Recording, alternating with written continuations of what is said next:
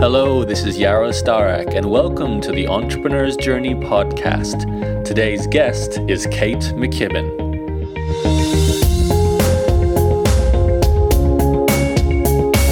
Hi there, this is Yaro Starak. We're about to dive into a fantastic story of Kate McKibbin, who is a blogger from Australia and today runs two six figure blogs. So she makes over 100,000 a year with both blogs. You'll hear the story about how they were started, how she got traffic, and how she makes money.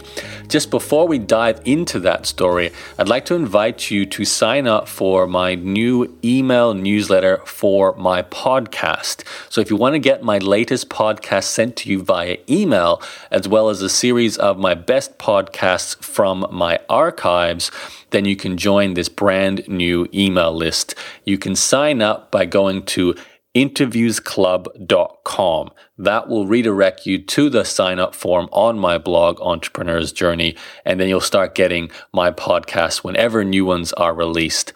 Once again, that's interviewsclub.com. You'll get my new interviews and a series of my best interviews from my archives. But for now, let's dive into the story with Kate McKibbin. Here we go. Hello, this is Yaro Starak, and welcome to an Entrepreneur's Journey podcast interview today with a very successful blogger from down in Australia who I met at one of Darren Rowse's Pro Blogger live conferences, uh, a big one. There was 500 plus people. And my guest today was with me as part of a little five person sort of like, wasn't really a panel. It was more like we all got to do short talks, 10 minute talks each. It was actually called a keynote, I think, wasn't it? Um, Kate, Kate McKibbin is my guest. So yeah, hello, yeah. Hi.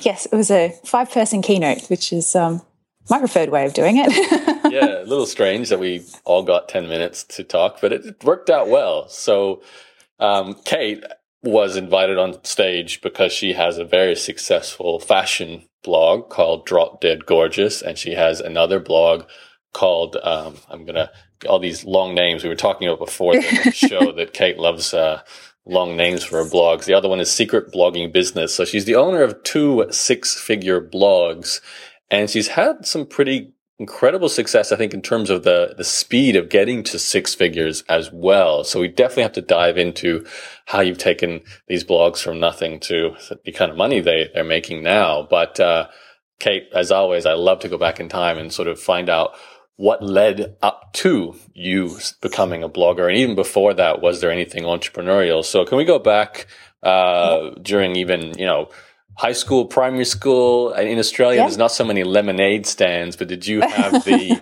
I don't know, I, I, used to buy and sell, uh, collect cards and things like that, and even toys in the trading post, if you remember the trading post, uh, newspaper. Did you have yeah. anything in your childhood as well? Uh, childhood, not so much entrepreneurial wise, but I was always attracted to just the media industry. Um, so I, you know, I suppose it is entrepreneurial. I wasn't trying to make money out of it, but I, you know, I used to create my own magazines and things like that as a kid. And as a, you know, that was, um, my dad actually has his own business. So growing up, I always had this thing in the back of my head that, yeah, I'll have my own business one day. I've just got to figure out what that what that is. Um, what kind of magazines were they? Like fashion? Was it really? Uh, yeah, it was always sort of fashiony stuff. Ah. Um, I'm quite the girly girl, so you know, the it was makeup tips and you know how to not. You know, I was I was also a country girl, so my fashion tips weren't particularly cutting edge. But um, you know, I just I like to write and I like pitch images, and you know, I was a bit creative, so that was how I kind of got that out. But um, where were you? I think when my, you say country girl, were you country yeah, country Victoria, so out in Gippsland, out amongst the the cows and the grass and okay. not much else. And not so, a lot of internet back then either, I'm assuming. Uh, no, although I was actually one of the first um, people in our area to have internet because that's my dad's business. He's an internet service provider. So um, it, yeah, I think he started with bulletin boards and then things like that. So yeah, I was I, I built my first website uh, when I was about 13. Um, it was terrible. It was built in Publisher because um, back then you could just make a pretty page in Publisher and hit publish and it was on the internet. Um, and it was a fan site for Nirvana. That was my first ever. That's awesome. my first ever website. Now, yeah. I don't want to um, date you too much here, but when what was the era? Are we talking '90s, mid '90s when you made a Nirvana website? Uh, it must have been, yeah, mid nineties. Mid nineties. Okay, so, so, you're a real yeah. early adopter. That's that's despite being in country Australia, you were an early adopter of the internet and built a website. I'm surprised you did Nirvana. You didn't do a fashion website as your first one, but um, did did like. So I'm assuming Nirvana didn't become your, your first successful business as a website. can you can you take us forward then from the 13 year old girl? Did you you know go to obviously high school and then enroll in a university degree, or did you have a, a not so traditional path? Uh, I was very traditional, actually. Um, so, yeah, finished high school. Um, again, I was sort of one of those people who had sort of a vague idea of the type of, I suppose, work I wanted to be doing, but not really anything specific that I wanted to be doing. So, I did a very broad degree. And um, after that degree was finished, I went and traveled for a bit and I worked in London in advertising, which was quite soul destroying. I checked that one off the list as something I definitely didn't want to be doing. Um, and then I started slowly kind of coming back towards publishing again. So around, you know, I wanted to do something a bit more creative. I wanted to write. Um, I still had this sort of, you know, passion for fashion, as people like to say. Um, and, you know, I started um, actually on a, whim, I came up with this idea for a featured, um, for sorry, what are they called? I'm thinking in blog terms now, but in magazine terms, they're called like a feature article. Uh, and I pitched it around, like, you know, I'd never written an article in my life. Um, but I pitched the idea around to all the editors I could get my hands on their contact details. And it got picked up by Cosmo in the UK. Um, so the very first thing I ever wrote got published in Cosmopolitan. And I'm like, okay, that was really fun. I want to do that. That's like, I like that kind of okay. thought. So again, like the entrepreneurial, so this is probably about 20, 21, I think. Okay. Yeah. So I, it, it, took me a little while to become entrepreneurial. I just think I started thinking I just want to.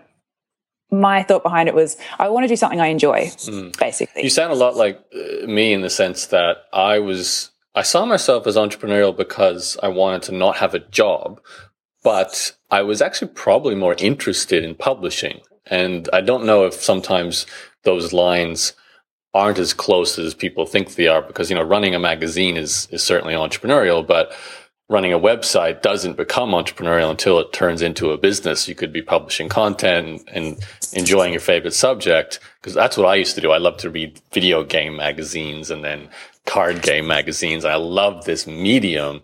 And then yes. when i went online it made sense to have a website because it's like a magazine right? But then you don't really see it as a business until you start thinking about, well, maybe I can make money from this. So were you thinking as a, you know, you've written your first article for Cosmo.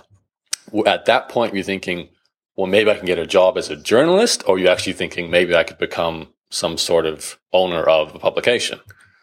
Well, at at that time, I was still thinking journalist, but it was weird because what I actually did. Um, so to become a journalist is really, really hard.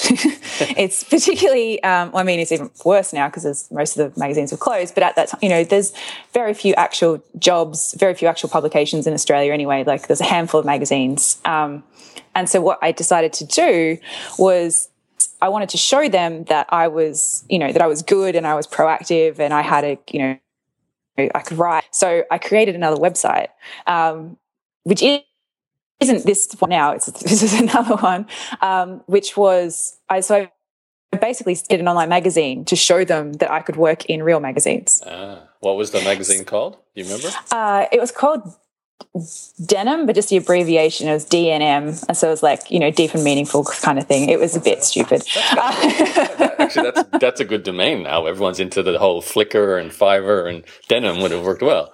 Yeah, I know. I was ahead of my time. Yeah. Um, but again, like I, so it was very sort of rough and ready, and I spent all my weekends putting this thing together, and it was basically acted like a CV for me. Um, and I did it for a couple of months, and then I did get. Um, and I within that couple of months, I actually got some advertisers approach me, which again really? strange. yeah, back then there just wasn't much happening on the internet, so not in that space. Um, but yeah, I ended up getting a job in publishing. Um, ended up working in publishing, we moved up to Sydney, did that for about three years, and then ended up doing their um, becoming a web editor, so doing their websites for them.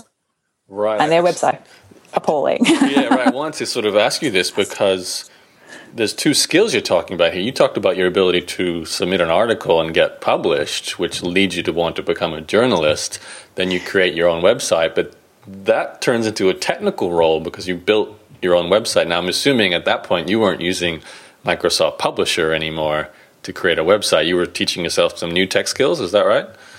Uh, yeah, I mean, it was still, I think it was on something called Moonfruit or something okay. like that, which was around before. It was a very, very basic kind of WordPress thing. Um, but again, you know, the University of Google was my friend, and I was, you know, trying to figure out how to turn, yeah, how to turn things into links and how to embed images and how to create backgrounds and just basic CSS stuff. And um, I've always had that, you know, oh well, I can figure this out myself kind of attitude to everything, which has helped and hindered me along the way. But um, yeah, so basically, I I kind of arrived in publishing and was able to do technical stuff, and no one else there had any idea about the internet. Um, they were creating like actual static pages each time. So every time they released a new magazine, they would get the designer to design up this just, just one single page with no links or anything, and they just upload that, and that was their website each month. It was just very yeah, times have changed. In, in terms of your interests, obviously you cared a lot about fashion to want to be involved with these fashion publications. You liked writing and you liked designing websites. There's a lot of unusually unusual crossover here of skills. I don't normally see people who want to be the writer who also want to be the web developer and then also yeah. you know it's like where where where was your interest in all of this? Like were you sort of just figuring stuff out as you went along? And we haven't even talked about starting your own business yet. So can you take us forward from that point? Yeah sure. So i mean i think for me i have always been one of those people who has has had a very wide variety of interests and who gets bored quite easily. Um, and i love the challenge of figuring something out. So uh, that's kind of been how i sort of it all came about, I guess. And and that's kind of why I still am and probably more hands on than I need to be now because I, I like taking those challenges. But um, so what what kind of happened next was um, the so I was working as a web editor and I was actually quite bored. The um, role at that time they just didn't get online and I wasn't really doing anything. Like there was nowhere to go within that. And also being working in magazines is horrifically badly paid. Um, i think i was on about like 28,000 or something. And this is living in sydney so i had to have a second job on the side to be able to afford to live. So i'm like no okay maybe there's a way i can make some little money on the side. Like that was my initial thought. Um, and at the time, there were all these newsletters that everyone was subscribed to. I don't know if you probably might not have come across them because they're very female based, but there was um, one called Daily Candy. Oh, yeah. Um, yeah, and Mishy Girl was an Australia, was a Melbourne based one. And the weird thing is, is, everyone in Sydney was subscribed to them. And the Daily Candy one was featuring these cool things that you could buy in America. Hmm. And the Girl one was featuring these cool things you could buy in Melbourne. But everyone in Sydney was subscribed to them. And I'm like, okay, this makes no sense. Um, I surely I can do something similar, uh, but featuring only things that you can buy online, so that no matter where you are, if you receive this, you can click and buy it. Mm-hmm. Like so, that was my kind of initial idea. So it actually started. My blog started out as a newsletter, right?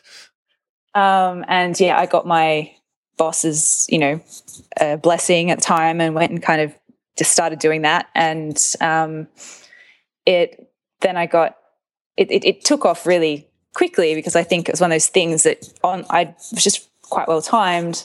Online shopping was very new. Um, people didn't quite trust it yet, and people also most online stores didn't deliver to Australia yet. So I was able to sort of offer a bit of value and a service by saying, you know, oh, did you know Topshop now shop now? Did you know that you can, um, you know, buy this brand from this store, but it's because of you know everything's cheaper in America, you can actually get it for half price what you'd buy it in Australia and stuff like that. So um, that was the start of the drop what is now Drop Dead Gorgeous Daily. okay, that's what I wanted to clarify. So you're still working as a sort of web publisher person for a magazine, as well as obviously some yeah. other side jobs to survive in Sydney, and then you started what essentially was a day, like if I think about it, it's a daily deals email with some editorial content as well. You're talking about what's kind of cool in fashion, like Daily Candy, like there was a bunch of other ones, like you said at the time, but you were focusing on local. Like, were you kind of promoting it within Sydney only, even though you were selling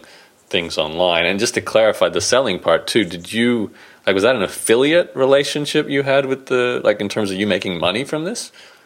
Um, originally I was going based very much off how the magazines worked. Um, and I knew because I put together the newsletters for the magazines that they sold banners on their newsletters for, at the time, like ginormous amounts of money.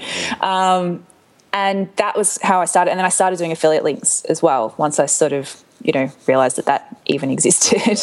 um, so every day I'd feature a different item and usually have an affiliate link attached to it. Um, and it wasn't just Sydney, but I was um, the focus was definitely Australia. So, but it was everything I featured had to ship worldwide, right. just so that if you know someone else subscribed, it was still going to be relevant to them. But like editorial wise, so you know, it, I'd be saying, "Oh, it's cold, it's winter. Here's some jackets." Mm. So obviously, that was it had to be in the same hemisphere. of course. So just to clarify the technical aspect too, because that's always interesting for people, uh, and and to put this into context, are you like 25 ish years old, living in Sydney? You've obviously got tech skills. So do you just go and register for something like Aweber to start this newsletter? Was that how it began? As simple as that? And then yeah, yeah. Um, iContact was the one I started with. Um, and I again I was using good old Moonfruit. That was my that was my web design um, of choice. But I just had a, a, landing page with a sign up form on it, um, which was hosted on dropdeadgorgeousdaily.com.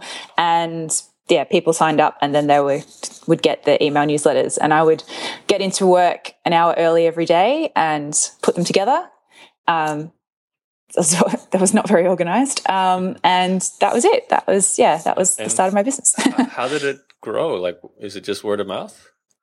Um, word of mouth, a little bit. Uh, luckily for me, um, you know, nepotism is alive and well, and I got um, because it was something new and exciting, and I happened to work in magazines. I got quite a few mentions in some of the magazines to start off with. Um, so my email list um, grew pretty quickly. Um, I also uh, got had someone contact me about they were doing it was kind of like i don't even know if you're allowed to do this anymore but at the time it worked well. Um, there was about six different people got together and each promoted each provided a prize of a certain value and then also provided some budget to be used for promotion.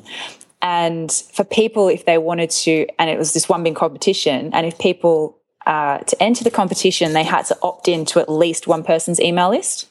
Mm-hmm. So, and then is this got like the people, I, they got me in at the end and people were putting in massive budgets and I was like, oh, I've got like a hundred bucks. Like I can't like, I'll do it, sure. But you know, I can't be putting in thousands of dollars. Um, and they're like, oh, no, no, that's fine. And so I, I think I got about 10,000 people subscribed to my email list wow. in a week, wow. which was amazing. Um, yeah. So that was, you know, like a pretty good kickstart to how, how did that work? Any online business. did you, did you get like I don't understand. So it's a competition, and do you yeah. get access to all the subscribers in the competition, not just the people you get, but also everyone else who was running yeah. the competition? So what they had a page. The page was set up, and below the um, so the normal kind of you know twenty five words or less, blah blah blah kind of mechanism, and right at the bottom of that there was um, opt-in. Bo- there's check boxes for all the all the brands that were in it, right. um, and they had to check at least one gotcha. to be eligible and, to enter. And, and if they checked your it? box, um, well, that's the thing. Like we all kind of promoted it around to our own list, and then it wouldn't have been Facebook ads. I don't think. I don't even know no, if there were Facebook early. ads back then, but yeah. so, some kind of online paid advertising. Maybe it was maybe it was AdSense or something. Um, was what the sort of the budget went to. Got it. Okay, so basically, a lot of people who signed up would have ticked all the boxes, so you got included with all the signups or a lot of them, no matter yeah. who was marketing it, you were getting 10,000 people at the end of the day, which is, that's fantastic. So, yeah, I mean, th- they weren't the most the strongest leads in the world. And I think probably of those of about like maybe 4,000 were actually stuck around, mm. but it was, it was still a good little a good little boost at the start. Right. So take us forward from that point, and you know we'd love to hear the point when you got, were able to quit your job. I'm assuming that's coming up at some point, right? Yeah, yeah. So I actually, so this was all, um, yeah, within the first couple of months, and by I think I had nearly twenty thousand people on my list by the end of the first year. Um, but basically, there's it's kind of one of those things when you know, like all the stars kind of aligned, and I had um, my boss who I loved left, and I got a new boss who I did not love quite so much. Um, I was quite bored in the role that I was in. I, I was, you know, seeing this momentum in what I was doing and that it was, you know, it was starting to work. And I'd had advertisers approach me and it was already making little bits of money, like maybe a thousand dollars a month kind of thing. Uh, and then I got offered a one to two day a week um, contract at um, I think it was 90% actually, just helping them create content, uh, which would be enough to, you know, pay all my bills and kind of gave me then the rest of the week to see if this was going to actually be a thing. So I thought, I, I, I will regret it for the rest of my life if I do not kind of, you know, burn the boats, go and actually try this out. And so, yeah, so I, I quit. I went, I wasn't completely crazy about it. I went and got a like a $10,000 personal loan while I was still employed. Um, and then pretty much just as like a buffer. And then pretty much the day that arrived in my bank, I walked into my boss's office and quit.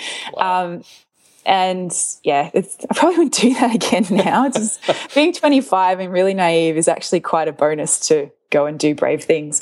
Um, but yeah, so then I had like, yeah, I basically just locked myself away uh, and you know, tried to learn everything I could learn about online marketing and also about sales because back then I was still using very much the magazine kind of model of, you know, ad sales in return for, um, for coverage and things. So, and I'd never been a salesperson before. So I had to kind of create systems to be able to be a salesperson and to make sure that I was, you know, was making enough money. And within, like, it, it was, I was making a full time income within the first year. It was more than what I was earning in magazines, but that wasn't overly hard.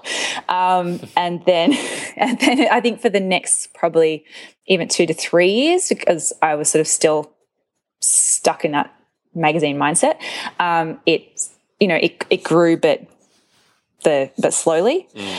And then it was probably about two years ago that I started playing with e products. That it sort of actually not even two years ago. It was about eighteen months ago. I was very I did it the hard way for a very long time. Which is not surprising though, given your your niche. Like fashion is not known unless you're selling the fashion yourself or, or got a lot of good affiliate relationships. You're you're running ads. That's how you make a living as a fashion publication, right?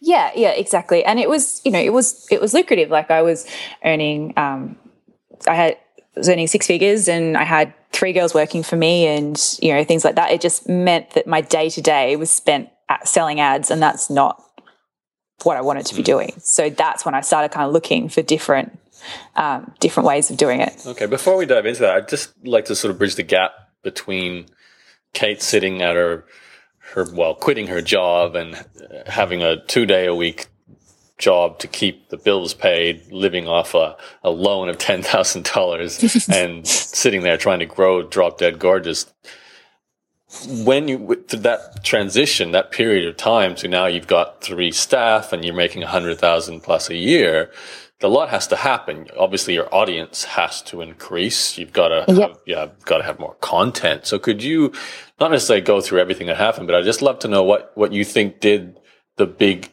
changes. What had the big impact? Like, were there any aha moments or these sort of inflection points where you made one change and suddenly your traffic grew or suddenly your income grew and you know what, what was the smartest things you did in hindsight?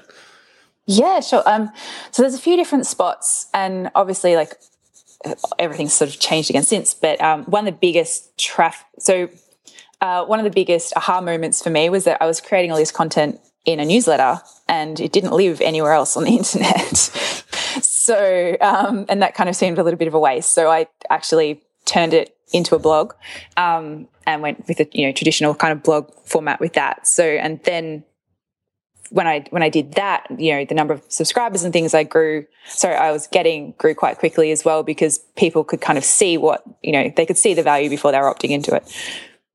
Uh, next sort of big growth point was um, I really started getting into Facebook, and this was back. It's like obviously Facebook's completely different now, but a friend of mine um, kind of tipped me off on something that she'd heard that if you post at the time it was if you post hourly to Facebook, your traffic will go through the roof.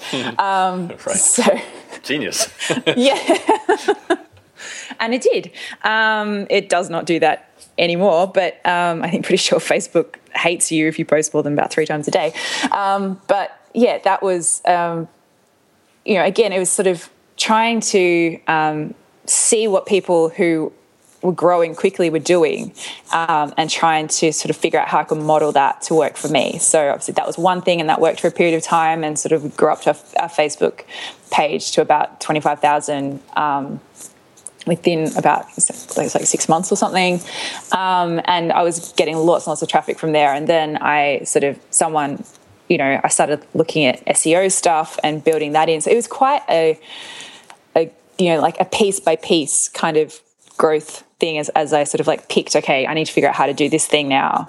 I'll focus all my attention and energy on that. All right, I've kind of got that one working. Were you still a one woman show thing? at that stage? Uh, no, I had my first person. Um, so a girl came, um, she approached me actually. She needed to do an internship for her university. They required that she did six months working one day a week for free. Um, and she wanted to work in publishing. And I was in Melbourne by this point, um, and there wasn't really a whole lot happening in Melbourne publishing wise. So she contacted me and came in, and that's, um, yeah, discovering outsourcing that other people can do work for you. Quite a um, moment in itself. right.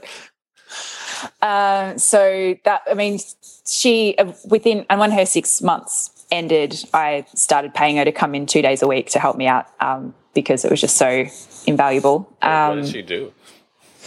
Uh, so she helped me with creating the content. So um, at so at that point, um, it was again, it was sort of a one of those things that it keeps changing. But the more content you created, the more traffic you would get.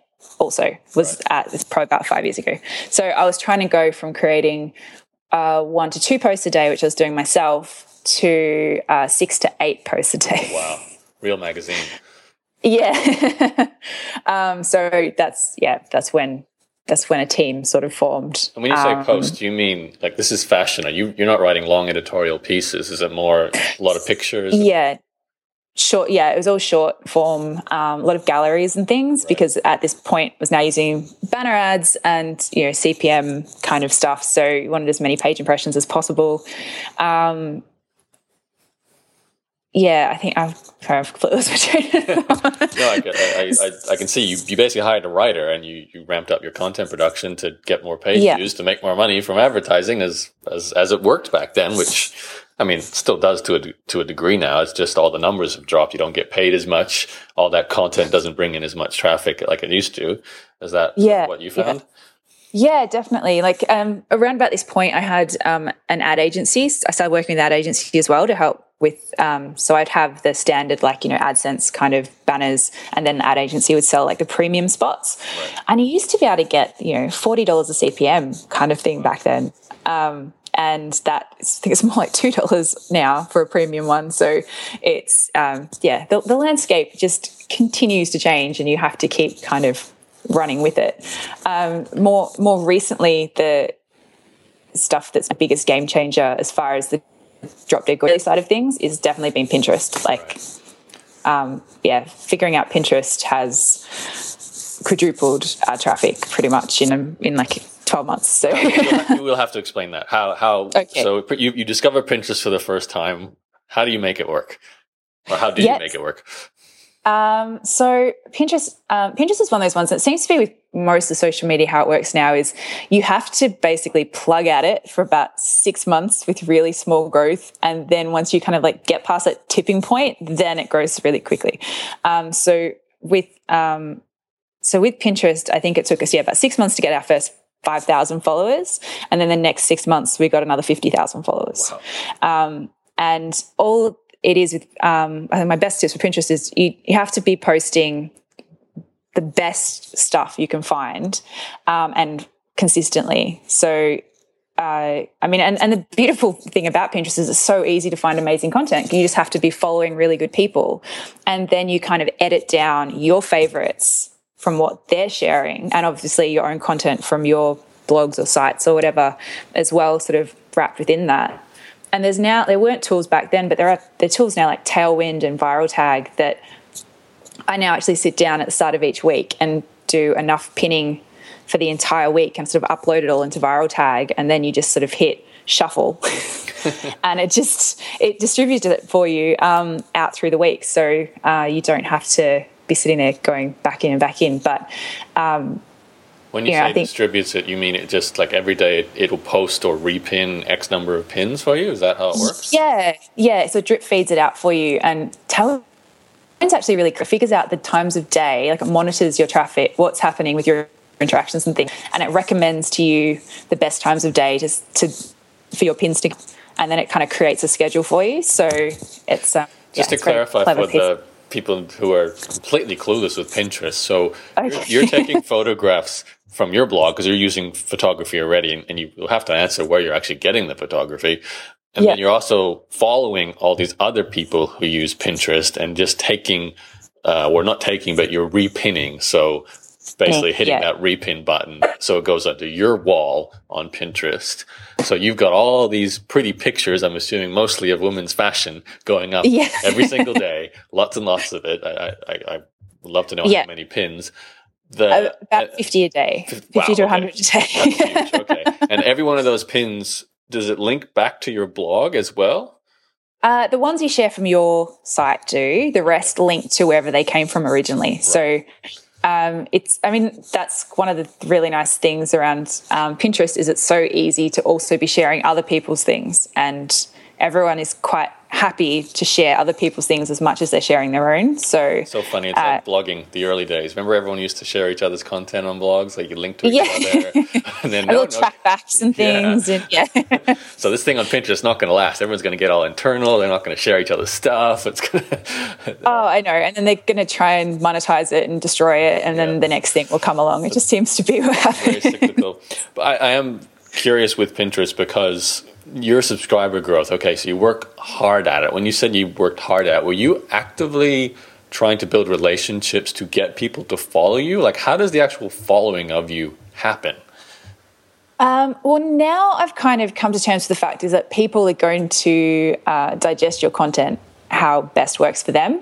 So, you know, our email list, and I did actually did a big cull of the email list because our open rates had dropped quite a bit because most of our audience is quite young um, and they just don't seem to like emails as much as they used to. So they would much prefer to, you know, interact with us on Instagram and Pinterest. Right. So um, for me, it's like for right now, it was, you know, and for probably the last sort of year or so, it's figuring out which which are the best channels for our people, for my target market, um, how do I make those ones work? And then, yeah, sort of playing where the people want to be um, interacted with rather than being so hard driving them back. So for um, Drop Dead Gorgeous Daily, we haven't been pushing email signups as much as we used to, although I'm considering going changing that. Um, but in the early days, I did a lot of like com- like competitions and things to drive people to sign to opt into the to my emails. Like that was kind of our main um, opt-in focus. Okay, can you just close the loop for me? So you, I'm looking at your, your Drop Dead Gorgeous Daily Pinterest page, which you're just about to hit 150,000 followers, which sounds pretty epic. Now I can see you got Pinterest, you got Instagram, you've got your own blog with all this content on it. You're repinning, you're putting photos and pictures everywhere. It's all pointing, well, some of it's pointing back to your blog as well. Some of them are joining your email list. At some point, there's links to buy things, plus you sell your own stuff. Is that kind of how it all works? It's like eventually they're going to get offers from you? Uh, with Drop Gorgeous Daily, um, this is sort of like, that's like our next phase. We, so we've, we've been dabbling in uh, very basic e products. Um, with that kind of fashion market, it's they're not as um, because you, it's it's not so obvious um, the problem that you need to solve, and it's not such a, like a high pain point kind of you know topic. It's more like light and fluffy, and light and fluffy is so how have like you been making money from it then? Just purely uh, advertising? Yeah, it is. It, it it is very much um, still the advertising model. Um, advertising and affiliates is so, our main Okay, so how does that connect with all the social media? Is it is just about because with advertising, usually it's on your blog. Same with affiliate marketing, right? So do you have yeah. to keep bringing people back from Pinterest, back from Instagram to your blog to then get the page views in order to charge the money to the advertisers? Is that right? Yeah, yeah, yeah. So all every, everything that we're doing at the moment is to drive traffic back to DG, not so much drive sales, but just gotcha. page views actual, yeah. Um, that's right now. There's plans for the future to change that yeah, as well. You, but, might, it might be the best way. I mean, you've got it's a fashion, like you said, it's not a pain pain point niche. It's a uh, rational passion niche, um, as yeah. Eben Pagan calls them. And, and you've got people who just love and eat this up, even your, your 50 pins a day, which is crazy. Um, but they're not going to buy stuff. They might buy the fashion, but chances are you're not necessarily going to be part of that transaction, maybe as an affiliate, right? So, yeah, um, yeah, yeah. And I can see why you probably, you know, you, you can do good with that. But if you, like to get to the next level with magazine style blog, your only path, and correct me if I'm wrong, is to magnify the volume of audience you get, which really only comes from magnifying the amount of content you get, which means you have to hire a lot of people to produce a lot of content to do a lot of social media. Is that kind of right? Yes. Yeah, that's that's it in a nutshell. It's a quite a a, a big uh, it becomes a very big beast to be able to grow it to the point where you know it's like something um, figures, yeah. Figures, yeah. Yeah yeah exactly. So that that's kind of when i decided to start my second business. Right. i was going to ask you did you want like did you have a vision for drop dead gorgeous daily of that? Or did you see more of it like where it is now? Like a good solid small business but you don't want to deal with more staff more of everything.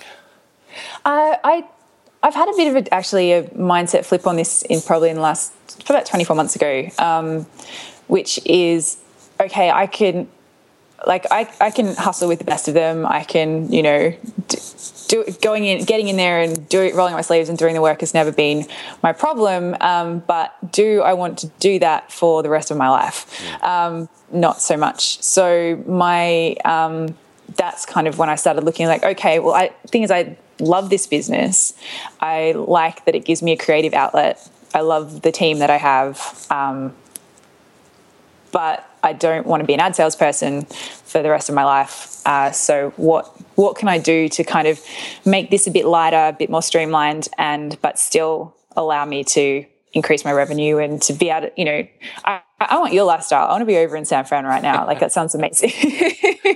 Well, you and I have something um, in common, which is your other business. so yes, yes. You should uh, maybe connect the dots. So, when did that come into the picture with the chronology?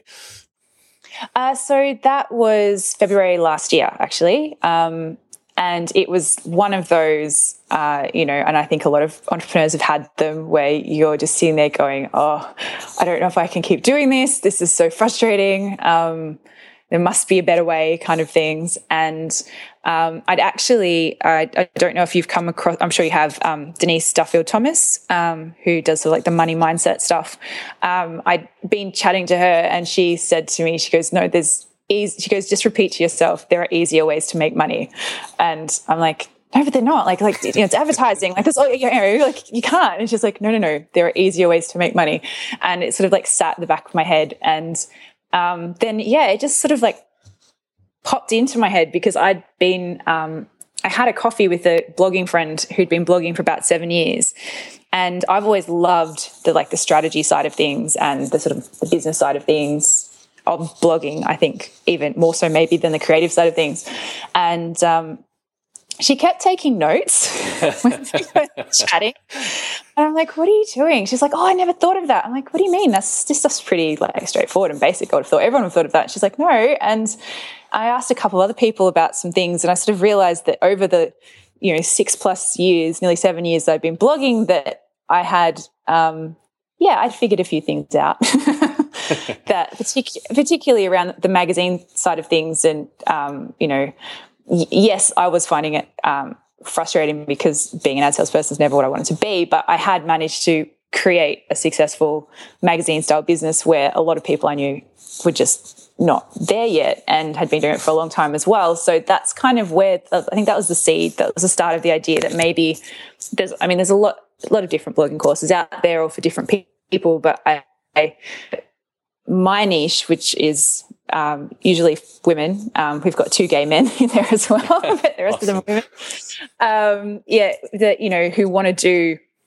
a magazine style blog because that's their passion project, but they would like to make money from it as well. How there just didn't seem to be necessarily one resource to step them through how do you do that. So that was my where Secret Bloggers business came from, which is like the yeah the business side of that kind of blogging.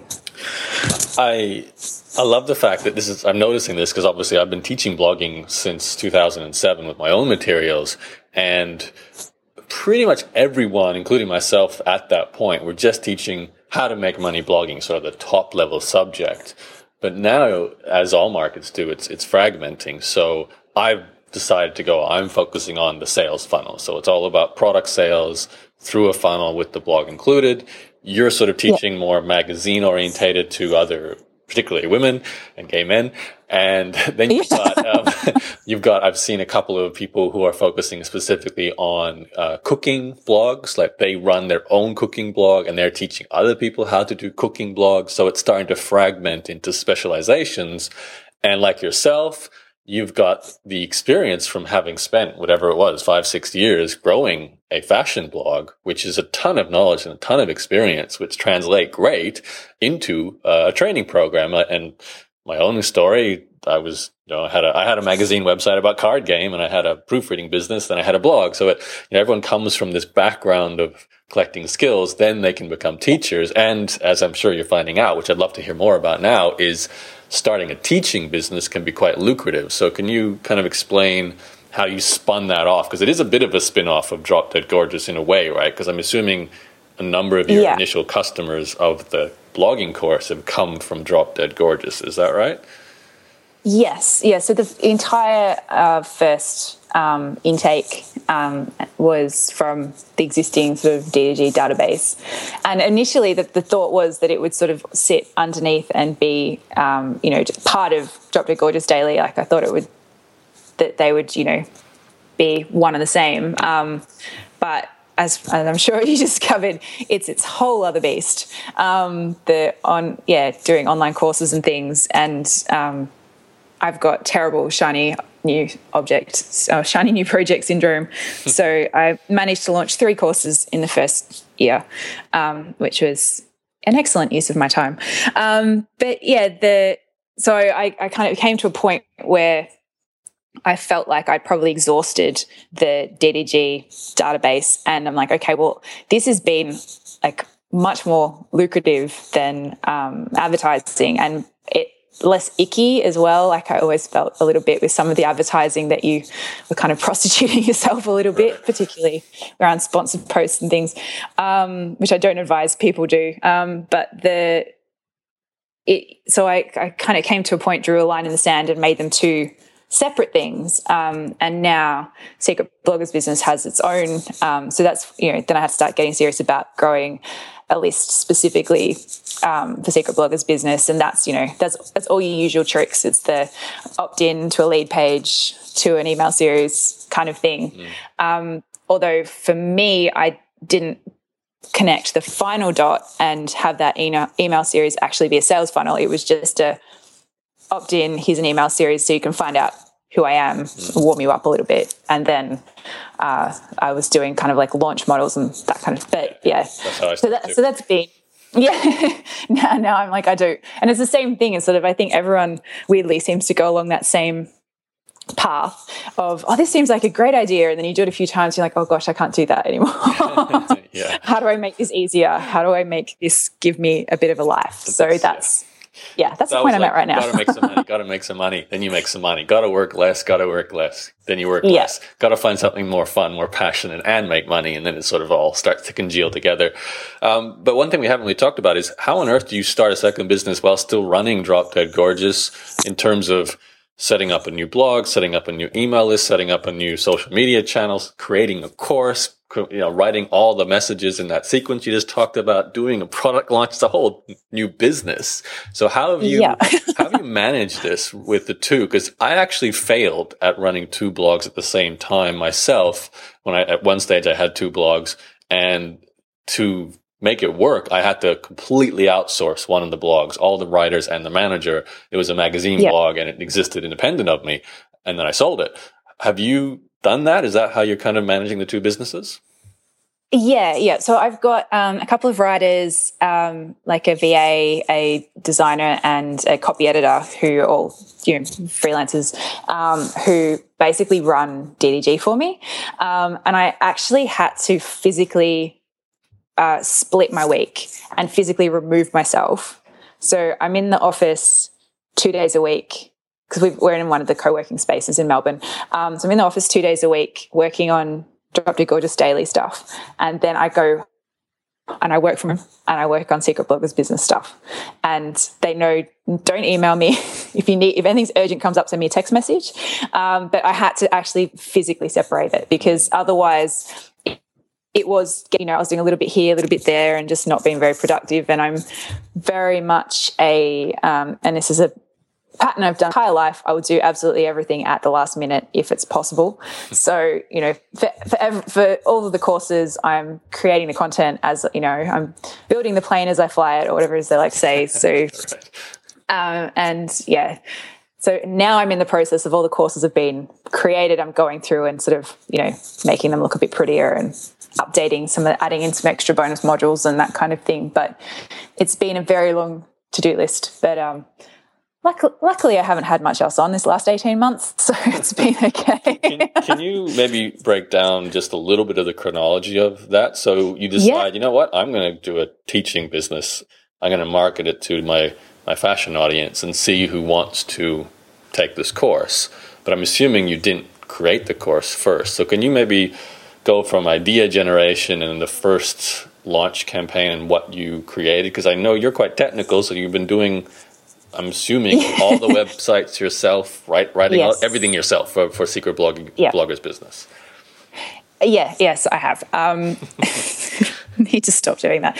Um, yeah, no. So I, so when I came up with, you know, what I thought was a bit of a crazy idea because I still had that, you know, no one, you know, I don't know that much kind of mentality, um, and I thought initially that I just wanted to see if anyone would buy it so I sat down and I mapped out what the, you know, the contents of the course, um, what, you know, what all the modules would be, um, you know, kind of just did a, like a paragraph for each. So I knew what I was covering and, um, you know, how I was going to present it. And then I wrote a, a blog post and put a PayPal button in it and put that blog post on to Drop Dead Gorgeous Daily. And it basically said, you know, it, I just, I was really honest. I explained, you know, how I sort of got to this point, and I was like, you know, I've been, do, you know, been a bit burnt out, and you know, it's like some months it's like trying to get blood out of a stone, and I thought there must be better. I was getting like quite stressed, and then I had this idea, and um, you know, I'd love to share what I have learned, so maybe people don't make the same mistakes that I did, or maybe they can get to where I got to just quicker. And you know, it's going to be starting in a month's time, and here's a PayPal button if you want to come and join me. and I had about 50, 50, people sign up in the first couple of days. And I went, oh, how much is okay.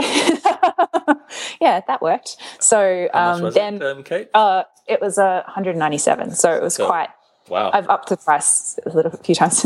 well, still, I mean, $200 PayPal button on a blog post on a fashion blog and you get 50 signups. That's pretty amazing. Yeah, I was kind I was yeah, I was in shock and it I think that it was quite addictive, unfortunately. That one, unfortunately. Um, I'm like, this is so much better than selling advertising. yeah. Um, yeah, so that's my that that's kind of how it started, and then so for the first couple of months while the course was actually running, um, I was I, I was th- I was always three weeks ahead, so it was never like the day before. Um, but I was creating even before we break that down. Okay, got to interrupt because oh, okay, so 50 people buy a course and you're yeah. you've got nothing yet right you don't have a page exactly. so, i didn't even have a welcome email like it was nothing so they gave you money and then they got nothing immediately afterwards right there's a lot of faith there um, so did you yeah. think okay membership area you know set up wordpress get a membership plugin did you have yeah. a, a customer relationship system what did you do in terms of technical things and going forward uh, yeah, so that so my number one job was after I'd done after people started signing up was okay. I, I need them to be able to go somewhere. Basically, once they've signed up, so they realize that I'm just not taking their money and doing a runner. Um, so I yeah. created a. Um, I decided that it was better to create its own domain and have it all hosted separately. You know, too many plugins; they don't play nicely together.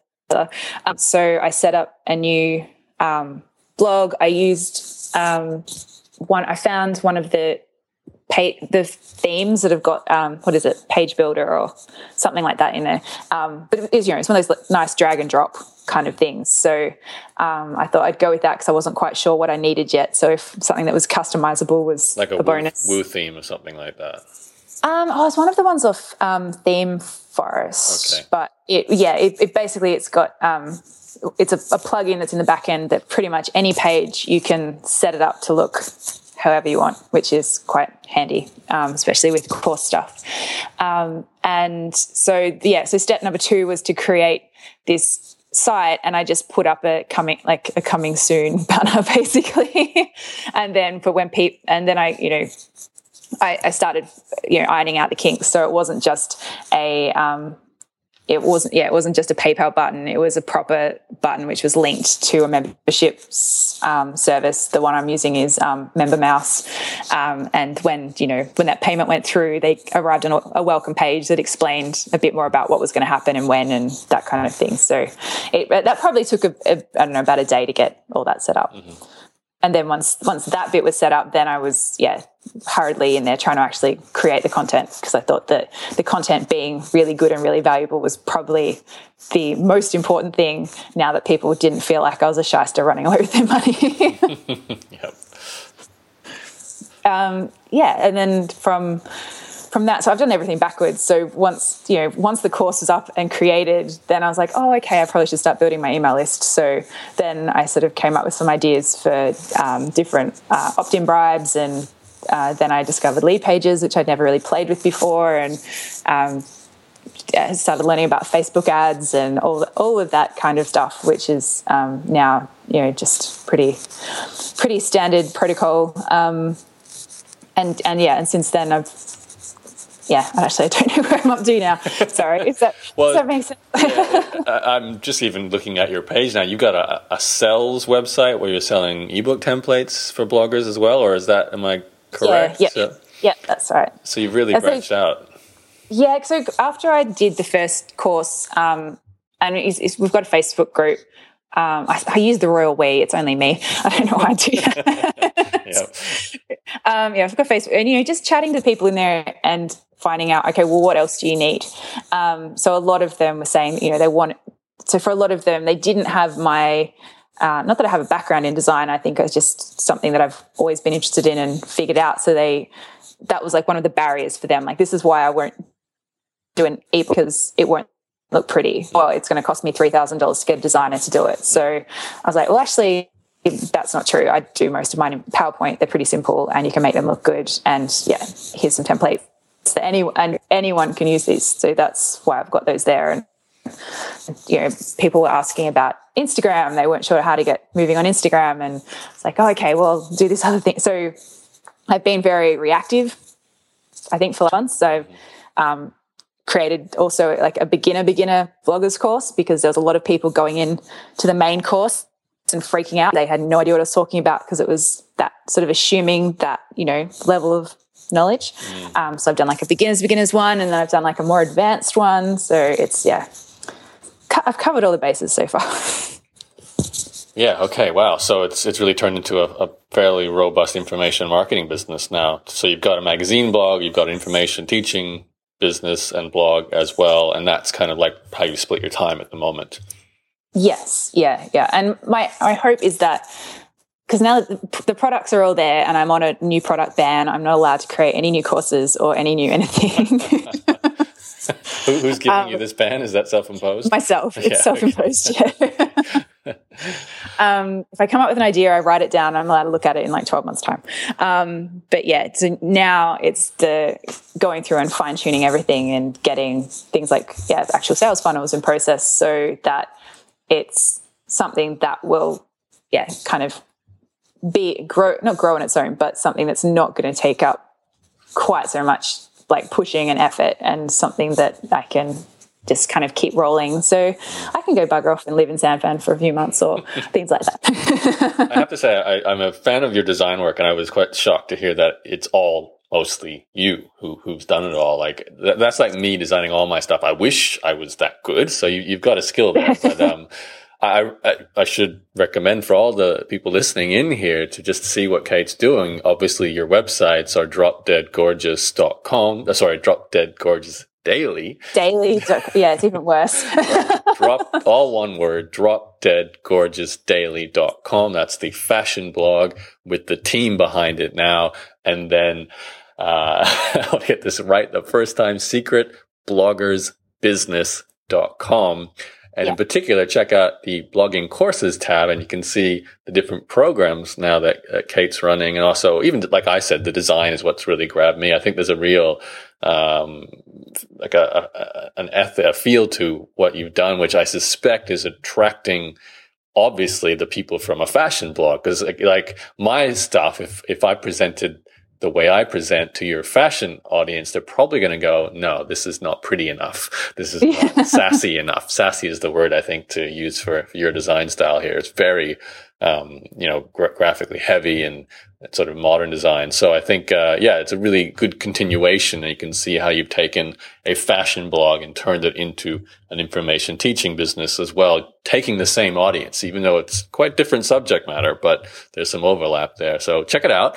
Um, Kate, we're almost at the end here. So we're almost hit an hour. Um, thank you for breaking all that down. That that's really interesting and, and, great to get clarity. You're certainly a workhorse, though. I can see there's there's so much hate in both these two businesses there. So you know that's amazing. That's the next thing I have to work on. yeah, well, no doubt you'll you'll really get some benefit from that, considering how hard you've worked to, to have more people do other things, even even design work. Um, what I'd love for your sort of final words here is for those people listening in now. Let's let's turn our attention to them you have a lot of experience now with two different business models. Uh, I guess, like me, you went through magazine to information products, and you've tasted both sides of the fence, so you kind of know the pros and cons. Um, it, if a person's listening to this, and a yes, they want to start a blog, but b they're just not sure how to move forward now. What are you telling people today when they come to you right at the start? Uh, in a nutshell, you know, are you you sort of guiding them towards one of these business models, or you know, what you, what's your step one for for a newbie? Uh, oh, step step one for a newbie is to get their content right. Actually, um, to figure out what it is that they have to say and what value that they can add. Um, but as far as monetization wise, what um, I normally recommend is that people actually want to have a minimum of three different ways that they're monetizing, um, especially if they're going down that magazine kind of path. And I would all, and I definitely would recommend that if they're, um, you know, if, if they have, if they're, what they're blogging about, if the topic is something that they are a bit of an expert on, or that they can really add value, or that is I said um, just briefly, uh, briefly before about the pain points and things that you know if if what they're sort of sharing is something that can really help somebody, then to sort of start, I suppose, planting the seeds and looking around at how they could possibly turn that into an information product. But just because you go down the information product route doesn't mean that you, you know, can't do banners or you can't do something else like that. You've just, it's, um, I'm very much a okay, figure out which one's going to be the low hanging fruit, which one's going to work best for you right now. So whether whether that's banners or because you've got a lot of page views or whether you've got a really engaged audience, so probably an e product would work quite well. Pick that one thing, figure it out, and then once you've got that one working, then go okay, I'll go have a look at the next one and kind of layer it in. Because if you can get like a couple of different layers working all at once, then that sort of gets rid of all the like the peaks and troughs of you know the online world. And if tomorrow ad you know AdSense decides it doesn't pay more than one cent a view or something like that, then you you're you know you're fine. You've got this other thing to to lean on. So that's my that's my advice. okay. Content first, monetization strategy next, and then yes. uh, then begin the hard work. Yeah, then say goodbye to all your friends and family. No, just kidding. well, I do like the fact that you demonstrate the uh, the the actually almost like a perfect example of it from working a full time job and getting something going still with the hour in the morning and then and the nighttime and then transitioning to two days a week of a job and then using the rest of the time for your business and then eventually going full time on your business. That that was a lovely, even though I'm sure it took a lot of time and it probably didn't feel that lovely at the time, but the, the transition that it, that's kind of safe. That's about as safe as you can get, really. Um, besides maybe the, the ten thousand dollar loan that might have been a bit risky, but you know it, it's a good example of you can do this if you have a job. Is the point I'm trying to make. Yeah, yeah, yeah. Um, you've just got to carve out the time, whatever the time is going to be best for you. I'm a morning person, so arriving at work at six thirty in the morning that was fine with me. Um, meant that I was in bed by eight thirty most nights, but that's all right. yeah. That's the opposite of me. All right, uh, Kate. Any final words before we say goodbye? Uh, oh, final words. I suppose is just if if you're feeling like this is something that you want to do, don't don't not do it. Like it's it's the scariest thing I ever did was hit publish on my first ever blog post, and it's been an amazing roller coaster ever since then. But I would be kicking myself so hard if I hadn't done it. And um, yes, there's work, but it all pays off. So if if you want to go, if you've got the entrepreneurial kind of spirit, you have to you just have to do it otherwise you'll regret it that's my final words right on totally agree good final words kate thank you. So dropdeadgorgeousdaily.com and secretbloggersbusiness.com two websites to check out for kate kate McKibbin, who is uh, all on every social media you can think of as well given what you do. So uh, thank you for spending the time sharing your story with me today. Ah my pleasure. Thank you for having me. Good luck with everything in the future. I'll keep an eye on it because I love looking at your, your designs actually. So you, you inspired me to sort of get a bit more modern with my design as well. Not that I'll be doing it, but uh, I'd like to steal some of your ideas. Um, Kate, thank oh. you. Thank you for uh, all the listeners. You guys know where to go. It's entrepreneurs-journey.com for my other podcasts and also the show notes to go with Kate's episode if you haven't got them already. And obviously the uh, transcript will be available there too. That's it for me, guys. I'll talk to you all very soon.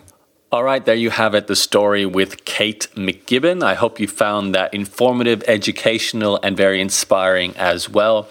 A quick reminder to join my podcast email list, you should go to interviewsclub.com right now then click the button to pop up the sign up form and enter your email to join the Interviews Club email list. It's free, and I'll send you my latest podcasts when they're first released, as well as a series of my best podcasts from my archives. Go to interviewsclub.com and that will redirect to my blog.